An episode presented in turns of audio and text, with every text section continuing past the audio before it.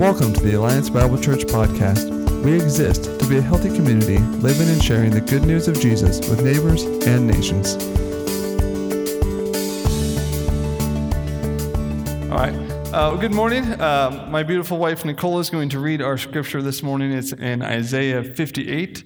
If you have your Bibles, you can turn there because we'll be hanging out there for the duration of our time together today. So this is Isaiah 58, 3 through 11. We have fasted before you, they say. Why aren't you impressed? We have been very hard on ourselves, and you don't even notice. I will tell you why, I respond. It's because you are fasting to please yourselves. Even while you fast, you keep oppressing your workers. What good is fasting when you keep on fighting and quarreling? This kind of fasting will never get you anywhere with me. You humble yourselves by going through the motions of penance, bowing your heads like reeds bending in the wind. You dress in burlap and cover yourselves with ashes. Is this what you call fasting? Do you really think this will please the Lord?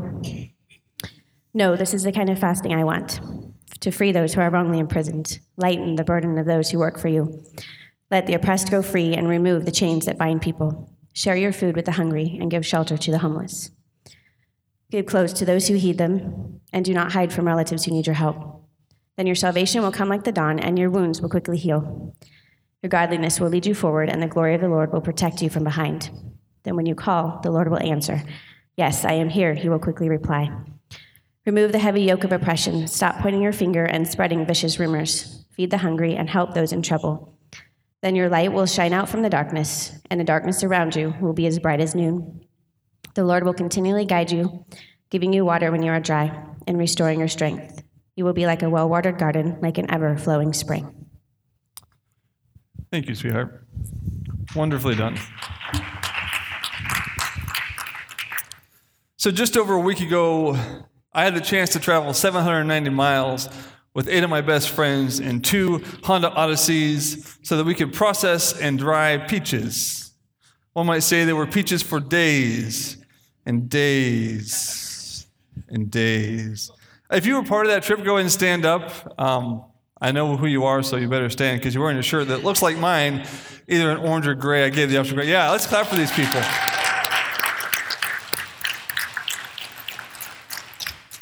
So, like I said, there were nine of us total, and these people gave up a week of their summer and they paid to go so they could serve so that hungry people around the world could have food to eat. We had a blast on this trip. Good time. You saw some smiles in the video, you saw some tired faces in the video. We did a lot of work. Um, we drove Saturday and Sunday. We checked in Sunday night. Um, and breakfast is at 7 in the morning, Monday morning. And all week, breakfast is at 7. And then we do a chapel together. And then about 9 o'clock, we start the workday. At noon, we get lunch. And we're done between 4.15 and 4.30. And we did that Monday through Friday. And then we got a special treat on Saturday. How many of you love Saturday morning after a long week at work? On Saturday morning, usually you do a little bit of work after breakfast. But when we were there, one of the teams left Friday night, and two of the teams were leaving after breakfast on Saturday. So instead of doing a little bit of work after breakfast on Saturday, we did a little bit of work at 5:45 in the morning on Saturday. So we were out there laying out peaches while the sun was just starting to peek over the hills there in Dinuba, California. It was beautiful and way too warm for 5:45 in the morning. I didn't expect to sweat that much at 5:45 in the morning, but I did. Um, so when we have lunch today, I would love for you to take some time and sit next to somebody in a shirt that says Peaches for Days and ask them about the trip. Ask them about their instead. Ask them about their favorite station in the peach plant and be ready for some good stories. The team that spent a week at Gleanings was able to show God's love to those in need with our works. And that's what we're talking about today. We're going to talk about glow. If you have a message handout, your first blanks say glow, and that's God's love, our works. God's love, our works. If you don't know me, my name is Wayne. I have the joy of being the associate pastor of youth and family ministries here at Alliance Bible Church. Uh, thank you so much for giving up some of your weekend to spend some time with us, worshiping God through song, learning from His Word. There are a lot of things that I really enjoy about the Gleanings trip. The slide that ends in a funnel, that's one of them. Uh, serving with people who are giving of their time, that's one of them. But you guys want to know a secret? Now, it's a secret, so you can't tell anybody. I don't know if you remember how secrets work. The gleanings trip wears me out. It done makes me tired. And it's and it's not the long work days. It's not working out in the sun. It's not cleaning toilets because I volunteered to be on the toilet team because it keeps you out of the sun for the first part of the day. Um, it's not waking up at seven to eat breakfast because that's pretty late for me most mornings, actually. But it wears me out because being around a lot of people for a lot of time drains me. I'm an introvert. I recharge by being by myself or with a couple people. So spending nine days not by yourself and not very much time with just a couple people is exhausting for me. So a trip like Gleanings gets me out of my comfort zone. But I think it's totally worth it. And today, as we look at Isaiah chapter 58, I imagine our comfort zones might be stretched or might be challenged. But this is my prayer that today God would show us His truth from His word, and that we would be encouraged to love God with all that we have and to show His love to others. If you're not in Isaiah 58, you can turn there now. Isaiah was a prophet to Judah, the southern kingdom, around 750 years before Christ came to live as a man on the earth. And Isaiah's message is relatively simple. First, Isaiah accused God's people of sin. Their sin was rebelling against the one who made them and that redeemed them. Second, Isaiah instructed these sinners to reform their ways and act obediently. Third, Isaiah announced God's judgment on the people because of their sin. And finally, God revealed his future restoration of the people or at least of the faithful remnant that survived the judgment. We'll read verses 1 and 2. It says, Cry loudly, do not hold back. Raise your voice like a trumpet, and declare to my people their transgression, and to the house of Jacob their sins. Yet they seek me day by day and delight to know my ways. As a nation, and some translations say, as if a nation that has done righteousness and has not forsaken the ordinance of their God. They ask me for just decisions. They delight in the nearness of God. So, verse 2 kind of gives the impression that they're a people going through the motions. They, they stick to the ordinance of God, they delight in the nearness of God. I really like how the New Living Translation says it in verse 2. It says, They act so pious. They seem delighted to learn all about me, pretending they want to be near me. God tells Isaiah to tell these people of their sins, where they are falling short of what God has called them to be. God doesn't simply want his people to act right and to jump through the hoops. He's after the heart. Your next blanks, if you're following along, God isn't interested in our pretending. God isn't interested in our pretending. When you work in the factory at Gleanings, there are four stations that you rotate through. One of those stations is the cutters. They're lovely. They sound like this. They sound shishunk, shishunk, shishunk, shishunk, shishunk, shishunk. Unless you get one that hasn't been greased lately, then it screams at you while it does that, and that is the best. So there's three sets of cutters, and that's one station that you go back and forth from the cutters. That's like your home base. It's where everybody hangs out the most. Uh, the other places are inspection, where you touch uh, some kind of bad fruit and some really bad fruit. If you ever go, be careful because if you're squishing it to see if it's really bad and you squish it really hard and your thumb hits the end of a pit, you'll bleed. I know this because I, I bleeded. And then I took a minute and went and washed my hands. And then I came back, and then one of the young men that was with us, who was also squeezing peaches with me, three minutes later was still squeezing peaches. Then he bleeded. So if you're ever with somebody and they bleed, don't do what they were doing, because then you could bleed too. And then there's dry fruit, which is everybody's favorites because you just pick twigs out of the dry fruit and sometimes you eat the dry fruit. And then there's cup up, which is where all the peaches come out and you, you turn them cup up, the, the inside up, so that it dries well and doesn't stick to the wood as much as it would if the sticky side was down. But at the cutters, the machine has four rows. You saw it in the video, four rows down each side. And you have four people, so you're each looking at a row. And the purpose of your time there is to put the peaches so that the stem is sticking up. Not like that one on the bottom right where the stem is looking at us. Somebody fell asleep, which might have been me, honestly. But because when they go through the cutter, it, it's going to cut out the core, drops the core, and then you have a lovely bit of peach to dry, and that gives you the most fruit to work with. You rotate through these stations, and sometimes you'll spend 40, 45 minutes, an hour at a station. And this can get a little monotonous because you're just looking at a row of peaches, turning them so that the stem is facing up. And sometimes you start to not do that. Maybe you start to go through the motions, like you just kind of set your hand there and let peaches go by um, because you fall asleep, because a chunk, chunk. Very relaxing. And when you do this, when you're just pretending, when you just go through the motions, it makes it so that the cutters aren't able to do what they're supposed to do, and it kind of goobers up the whole process. It makes it so that you cut the wrong middle out of a peach, and then you have pits and stems, which like, I've never been starving, but even if I was starving, I'm guessing eating the, the pit part of a peach that was dried wouldn't be that helpful. Because most of those people that we're giving them to, like, don't have dental care. So they break teeth on pits, that's bad. So we can goober up the whole process if we just go through the motions, if we just pretend. And God isn't interested in our pretending, He's after our heart. In the next section of these verses, we're going to look at fasting. Fasting, according to the Holman Bible Dictionary, is the laying aside of food for a period of time when the believer is seeking to know God in a deeper experience. When the early church wanted to know the mind of God, there was a time of prayer and fasting. It's a condition or time of voluntary, voluntarily abstaining from food as a religious discipline. In Isaiah 58, 3 through 5, we see how the people were fasting. They were using the fast to seek their own pleasures.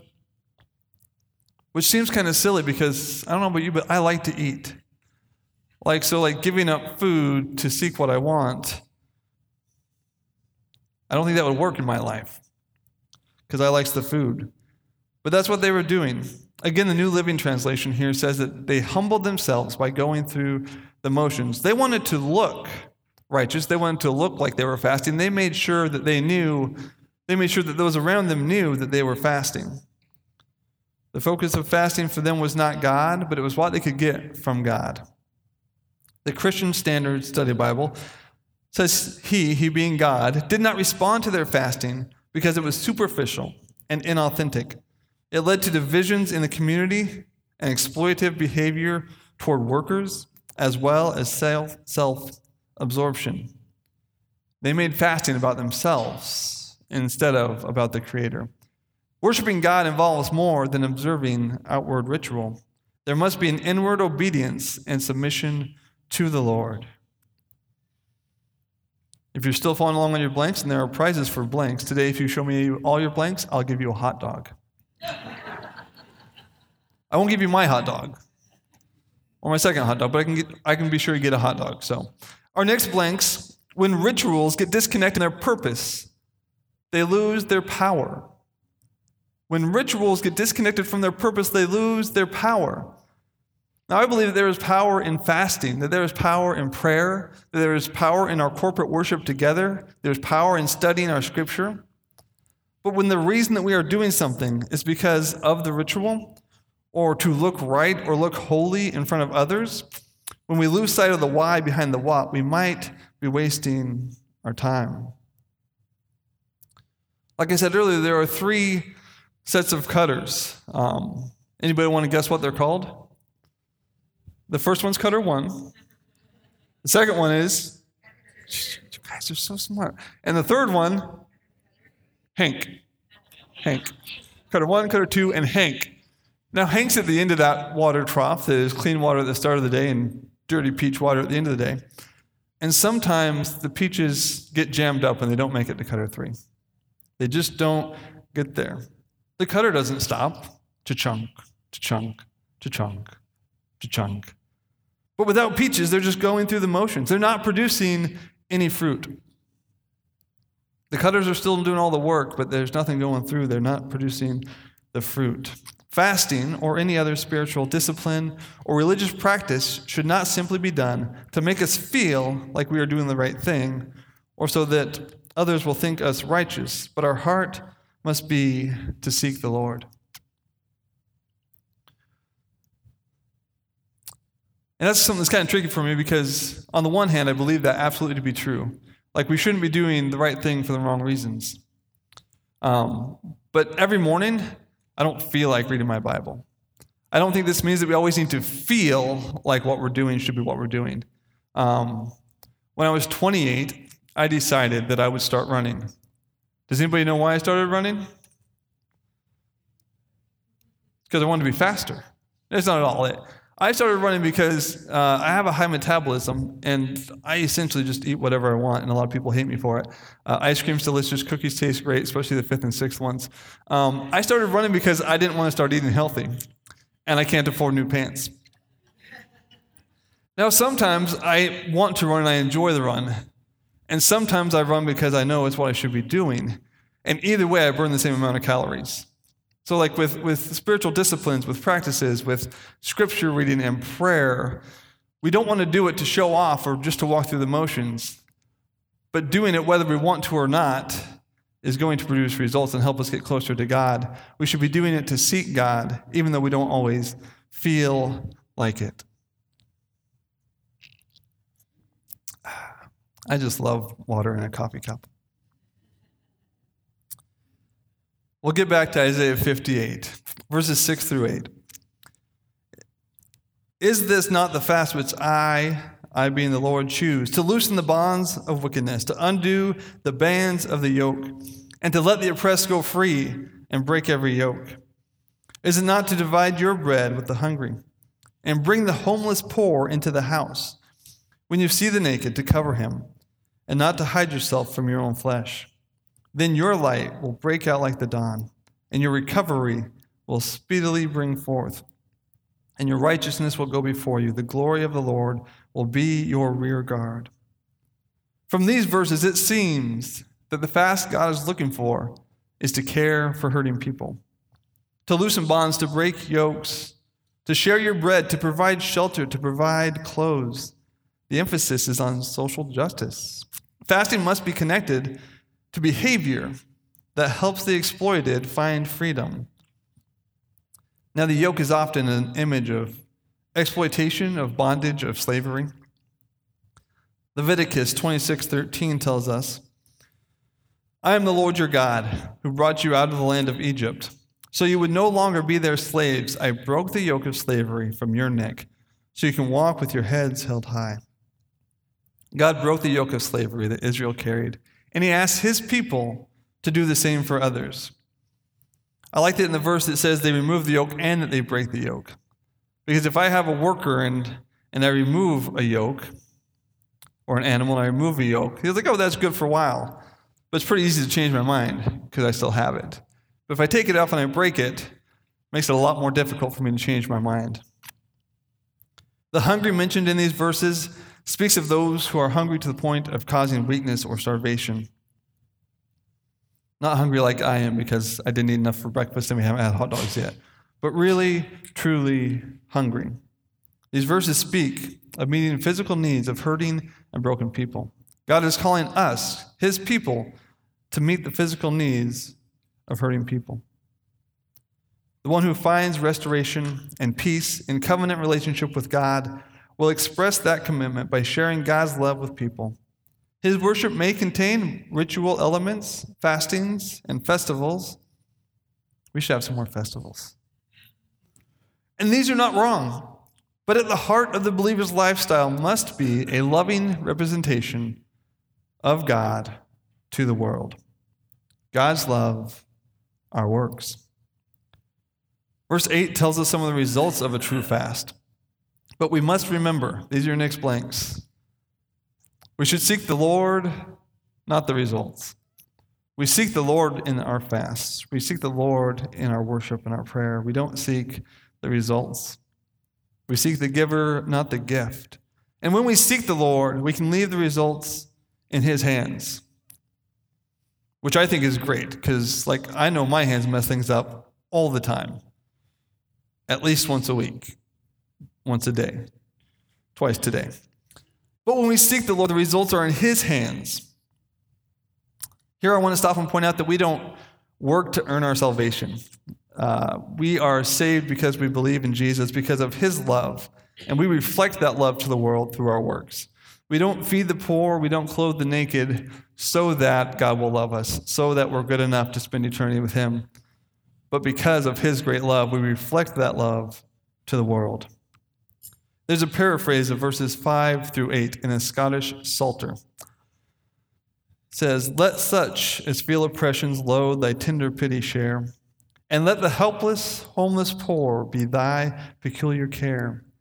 Go, bid the hungry orphan be with thy abundance blessed. Invite the wanderer to thy gate and spread the couch of rest. Let him who pines with piercing cold by thee be warmed and clad. Be thine the blissful task to make the downcast mourner glad. Then bright as morning shall come forth in peace and joy thy days, and glory from the Lord above shall shine on all thy ways. Showing love to those in need brings God's light to a situation. Isaiah 58:10 was the verse that's on the back of our shirts. It says so right there. It was the verse that we read probably way too many times according to most people. I read it three or four times a day to them. Verse 10 says, If you give yourself, some translations say, if you give your bread to the hungry and satisfy the desire of the afflicted, then your light will rise in darkness, and your gloom will become like midday. And the Lord will continually guide you and satisfy your desire in scorched places and give you strength to your bones. And you'll be like a watered garden, like a spring of water whose waters do not fail. When this team was at Gleanings, they gave themselves to the hungry. We worked, we sweated, we were a bit hungry after a few meals, which I don't understand because they have teams of students coming to serve, and they have some international people cooking. And one day for I don't don't remember if it was lunch or supper, uh, we had something that was meatloaf ish, which isn't much of a problem. I'm a big fan of meat. I'm a big fan of loaves, right? They, that's okay. The issue is that, like, it's not an issue. My issue, and anybody at my table's issue, and some of the people that worked there, like all the time's issue, was that they served this meatloaf ish type thing inside of vegetables. Like they hollowed out zucchini or tomatoes and put the meatloaf inside that to serve to I mean, yeah, that sounds great to some of you. Like I eat like a 10 year old though, like like hot dogs, mac and cheese, like sandwiches. Um, so that day we were a little bit hungry after lunch. We gave up our comforts, our homes for a week so that we could serve. So that hungry could eat and people could hear the good news of the gospel around the world. Your next blank there should say light changes the situation. Light changes the situation. People can't see very well in the dark. I mean, besides Batman, but he's got gadgets. But when we can show them the light of God's love in their place of need, God can use the opportunity to speak to their hearts. How many of you have ever walked through your house, like after you turn off the lights and you're on your way to bed? You walk through your own house differently then, don't you? Like, I know where things are in my house, and if it's daylight, I can walk through my house thinking about whatever I want to. But when I turn all those lights off and I go to bed, the only thing I'm thinking about is what's in the way of my big toe and my pinky toe and my knee and my I'm, I'm clumsy elbows, right? But when that light's on, our focus can be elsewhere. When it's dark, all we're focused on is getting through the dark. Loving people brings the light so that they can hear about God's good news. Verse 11 says that the Lord will guide you and satisfy your desire. I found this very interesting because we read the words your desire earlier in verse 4. The Israelites were fasting to find their desires. But when they fast in a proper way, the Lord said that He would satisfy their desires. I think that when we truly seek the Lord, our desires begin to line up with His will, and our hearts will be changed to see people created in His image who we can show His love to, or to whom we can show His love if you don't want to end with two. That's my bad. We'll see others through the eyes of grace. And maybe you're like, Wayne, this is great that, that Isaiah wrote this to Israel 800 years before Jesus. But what does that have to do with us living now, following Christ? Can I read you guys a scripture from Matthew chapter 5? From the Sermon on the Mount, Jesus is teaching groups of people. And Jesus says this says, Let your light shine before men in such a way that they may see your good works and glorify your Father who is in heaven. Our good works should point to the glory of the Father. God's love, our works. Gleanings isn't just about food. There's a lot of it there. It smells like peaches. Peaches is one of the better smells. They also use sulfur in their drying. That's one of the not better smells. But they're not just about food. The ministries that they partner with to distribute their food around the world are ministries that meet people's needs and share the good news of the gospel. Gleanings doesn't distribute any of their own food. They sometimes will take trips with it, but they send it with World Vision and with other ministries that feed and take care of people as well as share the good news of Jesus. That Christ came to live as a man and to die for our sins, that we might have a relationship with God and spend eternity with Him. That's the message that goes with the food that they send out. That's the message that our team was a part of a couple weeks ago. Your last blanks, if you made it this far, you're a trooper. You just seriously show it to me, you'll get a hot dog. Ketchup, mustard, whatever you want, as long as it's ketchup and mustard. Your last blanks, often we see the soul as more important than the stomach, but the whole person matters to our Savior. Oftentimes we see the soul as more important than the stomach, but the whole person matters to the Savior. We want to tell people about Jesus, and that's good because we should want to tell people about Jesus. But also, we should just love hurting people. So many times in the gospel, we see Jesus just loving hurting people, healing people. He cared about their soul, that mattered. It mattered that they know him, that they could live with him forever. But he also just loved people. As we wrap up, there's a couple next steps that you can take this week. The first one of those is connecting to the source by starting a relationship with King Jesus. There are people who just love people because they're loving people. But I believe that we need to love people from a place of our relationship with God, reflecting His love to the world. So if you're here today and you haven't made a decision to follow Christ, I'd encourage that could be one of your next steps. If that's a decision you want to make or you're thinking about, you're welcome to come talk to me afterwards. Find Pastor Steve, uh, Bill, Samuel, any of these men would be happy to talk with you. The second next step is to glow. God's love our works shine. By grabbing a list from the Welcome Center, we're doing a backpack drive for City View. There are students who can't afford their school supplies. Uh, City View leases three of our buildings. They're here more than we are. And we can show God's love by helping out. There are lists on the Welcome Center. There's three for each grade, first through fifth grade, to, to buy a backpack and buy those supplies. And we're just going to love our community that way. Another way you can do it with City View is, is volunteer. If you have time to spend an hour reading with second graders or helping second graders with math.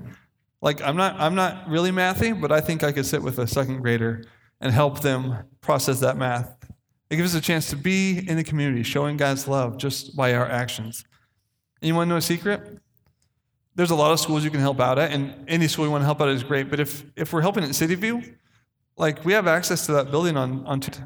so if we have a bunch of people that are reading that want to come on Tuesday night at 6 o'clock and go sit in that classroom and pray for those students by name, we can because we have access to their school building. Also, you can learn more about helping out with soccer shots. We have people who play soccer in our field for three quarters of the year and in our auditorium when it's really cold and wet. And we just love them by giving them water and coffee and fruits and vegetables and not cookies because if I was a parent of a preschool bringing them to something active, I probably wouldn't want them to have cookies. Like I would eat the cookies, but I'd want them to be healthy. So those are a couple ways that we can that we can put this in action, that we can really take this and do something with it. Let's close in prayer. Father God, thank you for your love to us. God, for your gift of Christ dying on the cross so that we could have a relationship with you. Father, I pray that you would continue to show us ways that we can show your love to the community, to those around us. God, I pray today as we spend time eating and, and playing games together, you would bless our fellowship, our time building community. God, I thank you for your presence in this place. I pray that we would be challenged and changed by your love. In Christ's holy name, amen.